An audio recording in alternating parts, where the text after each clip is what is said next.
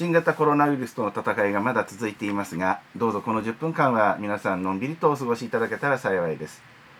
親父ラジオ13回目の放送です。まずは10の位から決めましょう。2が出ました。では1の位です。3が出ましたね。23が出ましたが23ですね。昭和23年か平成23年ですけども今回は私が決めてもお二人よろしいですか？どうぞどうぞ。はいどうぞ。あそれではですね13回目は平成23年のお話をしていきましょう。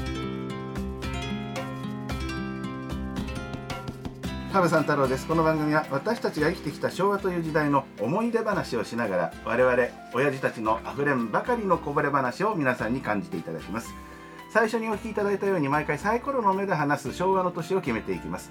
ですが今回は私が平成23年と決めさせていただきました。というのもこの放送の配信日の4月11日が平成23年3月11日に起きた東日本大震災から10年と1月目にあたる日ということです。そして3月に東日本大震災について触れませんでしたからぜひ今回お話をしましょうと思っております。ご一緒しますのは健康や医療分野に詳しい作家の伊庭さんでございます。どうも伊庭達也です。そしてサイコロを振ってくれた絵本なども作っている編集者の福島さんです。はい、こんにちは、福島です。この2人とハブさん太郎でお送りします、えーこの東日本大震災が起きた10年前の3月11日14時46分午後2時46分この3人がどこで何をしていたか皆さんにお聞きいただきます。まずは岩さんです何をこの時してらっしゃいましたか？えーっ、とですね、はい。僕その時小田急線の共同に住んでたんですけど梅ヶ丘の税務署に確定申告に行って、あああー終わった終わったと思って、じゃあ散歩でもして帰ろうかなと思って歩いてたらいきなりの揺れではい。地面も揺れたのも怖かったんですけどもそれよりもその上が電信柱倒れるんじゃないかっていうぐらいの揺れで、はいはい。もうとっさにその近くにあった大きな家のガレージに飛び込んでちょっとじっとしてました。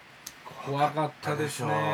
あ表歩いてらっしゃったの。なはいはい。いやそれはそれは。怖かったでしょうね、はい。福島さん。僕はあのーちょうど絵本の打ち合わせの最終をしていて、ええーと上野の NPO 団体のビルにいたんですね。え建物の中に中にうん3階か4階か。うんですごい揺れで、えーみんなでこう地上に降りたらちょうどトイレにあった銀行のあのガラス面の揺れがすごくてあこれはちょっとなんか普通と違うよねっていう話をしてました。ガラスは割れなかった割れなかったですけど尋常じゃなかったです尋常なかったですよね。えー、岩さんは外にいらっしゃって福島さんは建物の中はい。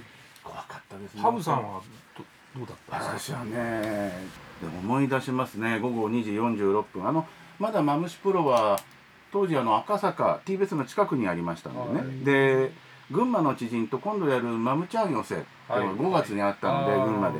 その話をしてたんですよ電話で。うん。そしたらぐらっと大きな揺れが来ましたんでね、もうまずもう机の下に潜り込みましてね。でもう本棚バババッと倒れるんですよマムシプロの蔵書が。はいはいはい。これは尋常じゃないなと思って少し揺れが収まったところですぐに毒マムシにまずは電話をしまして、1回目繋がんない。もうあの時電話繋がらなかったじゃないですかそうそうそう。繋がんなかったですね。で何回かかけたらやっと毒マムシ出て「ん。大丈夫ですか?」って聞いたらうん「大丈夫だ」って言って他の人があの安全かどうかを確認しろって言われたので僕も自分の家族とかいろいろ知人なんかにも電話をしてなんとかつながって安否を確認みんな安全で無事ってことが分かったんでさあ次は TBS だと思ったんです。実は毎週金曜日の午後3時半から TBS ラジオの土曜ワイドの A 六輔の土曜ワイドの定例の打ち合わせがある日なんですよ。うん。金曜日の午後3時半っていうのがはあ A さん大丈夫かなと思ってね TBS さんで走りましたね。で走ったんですけどまあ両側にある高層ビルが揺れに揺れてんですうよ怖いでパニックでねみんな悲鳴。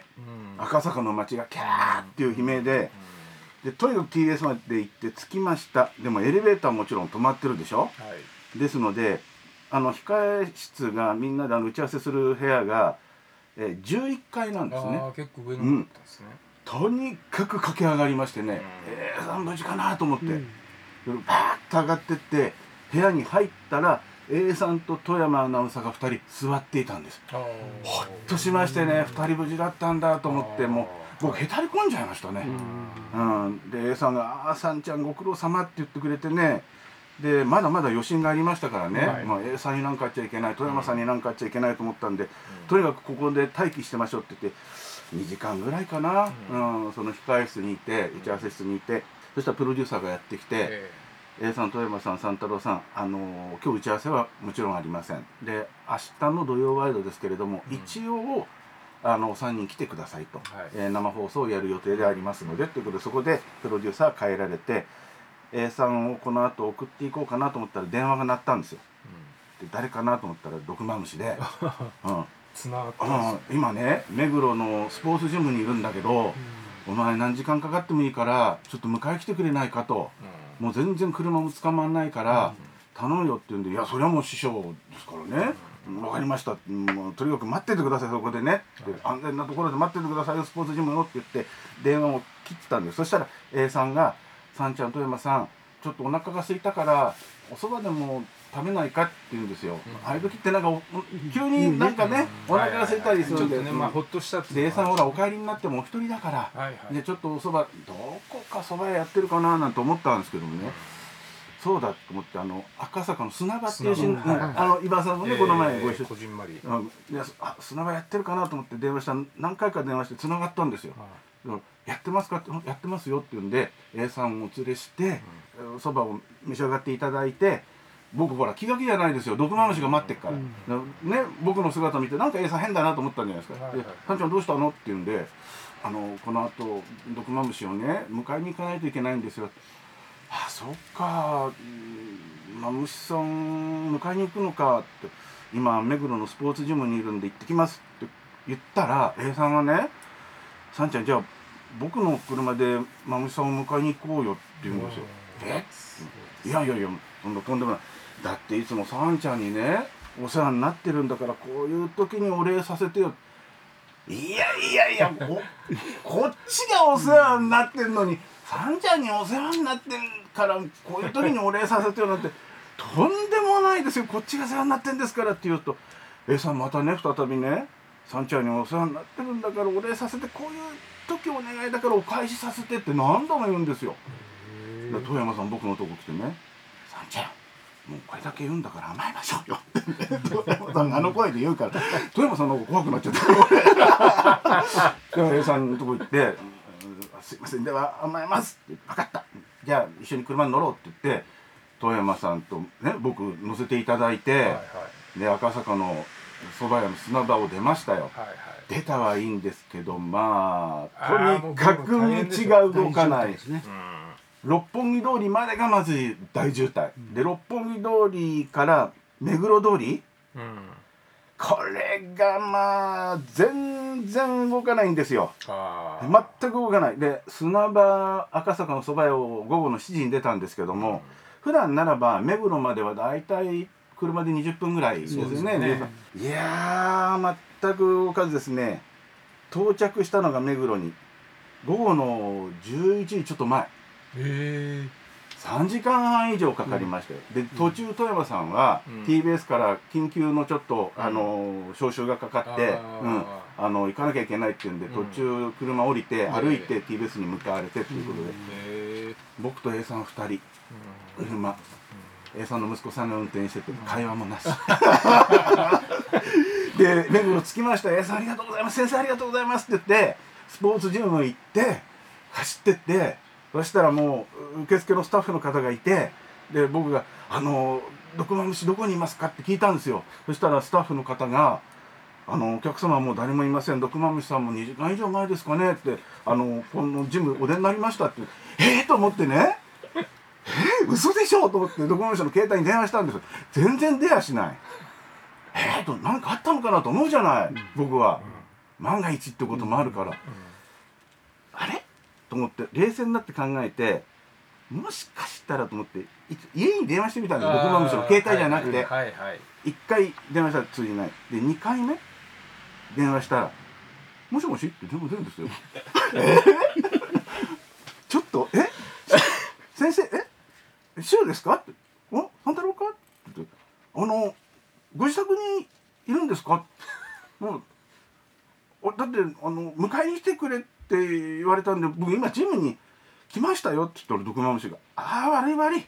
1時間はね待ってたんだけどもお前テレビ見てたらさ道が大混雑で大変でこれじゃ三太郎来られないと思ったからさスポーツジム出てさ目黒通りで俺ヒッチハイクしてさ家まで家まで戻ってきたんだよ。